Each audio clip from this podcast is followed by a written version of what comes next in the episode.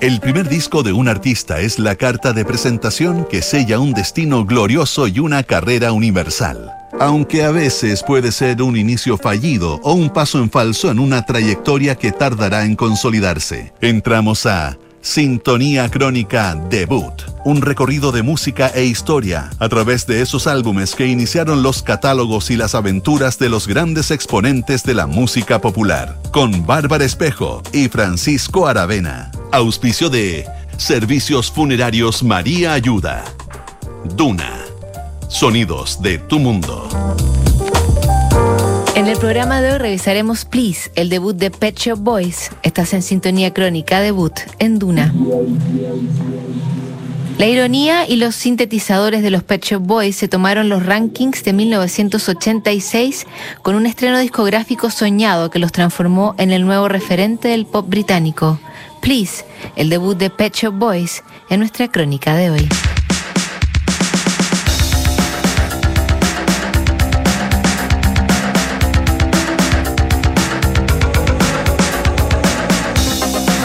El tiempo le ha dado la razón a Pet Shop Boys como emblemas absolutos de la ironía postmoderna en la música pop.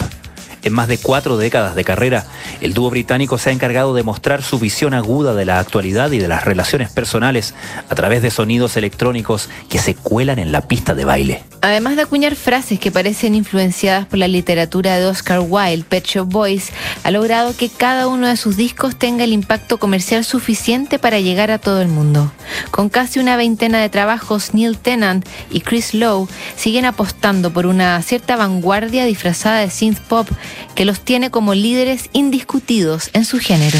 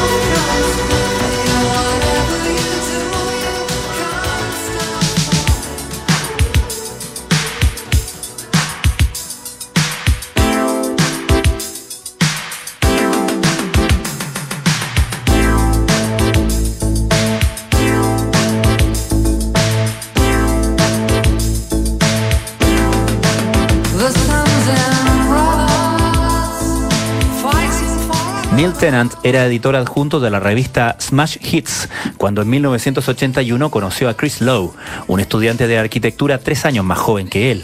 Ambos estaban revisando equipos de alta fidelidad en una tienda en Kings Road y encontraron ciertas similitudes en su forma de pensar y sentir la música que auguraban un futuro posible en los territorios del pop sintetizado. El incipiente dúo tenía muy clara la forma de trabajo que instaurarían para el resto de su carrera. Mientras Chris Lowe manejaba los sintetizadores y las máquinas de ritmo, Neil Tennant tenía facilidad para la palabra escrita y las melodías. El nombre Pet Shop Boys surgió casi como una anécdota porque pretendían homenajear a unos amigos que trabajaban en una tienda de mascotas. De paso, querían adoptar una personalidad similar a los músicos que comenzaban a dominar la movida del hip hop al otro lado del Atlántico.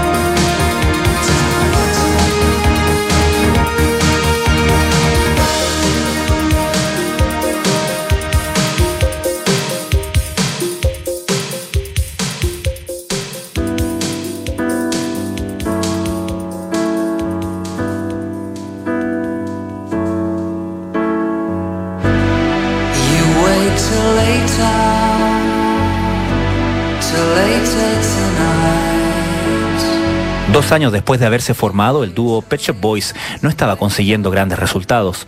Sus maquetas no les parecían competitivas ni originales y los sellos tampoco los llamaban después de recibir los cassettes que Tennant y Lowe grababan en su improvisado estudio. Un encuentro fortuito con el productor de música disco Bobby Orlando comenzó a cambiar la suerte de Pet Shop Boys.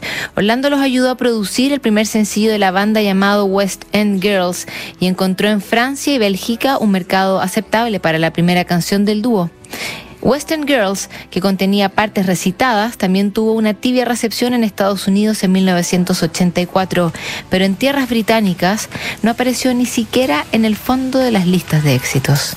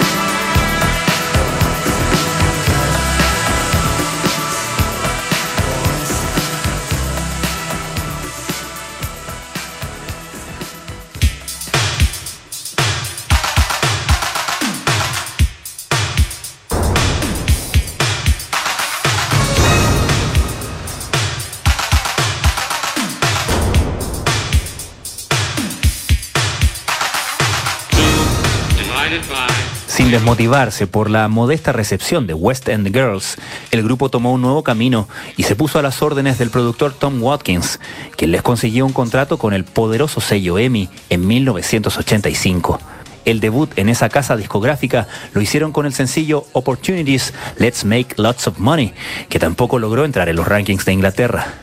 Esa canción, sin ser un éxito, marcaría a fuego la carrera de Pet Shop Boys. Opportunities no era otra cosa que una sátira a las políticas de Margaret Thatcher, al consumismo, a los yuppies y a toda la superficialidad que se vivía en ese plástico mundo de mediados de los 80.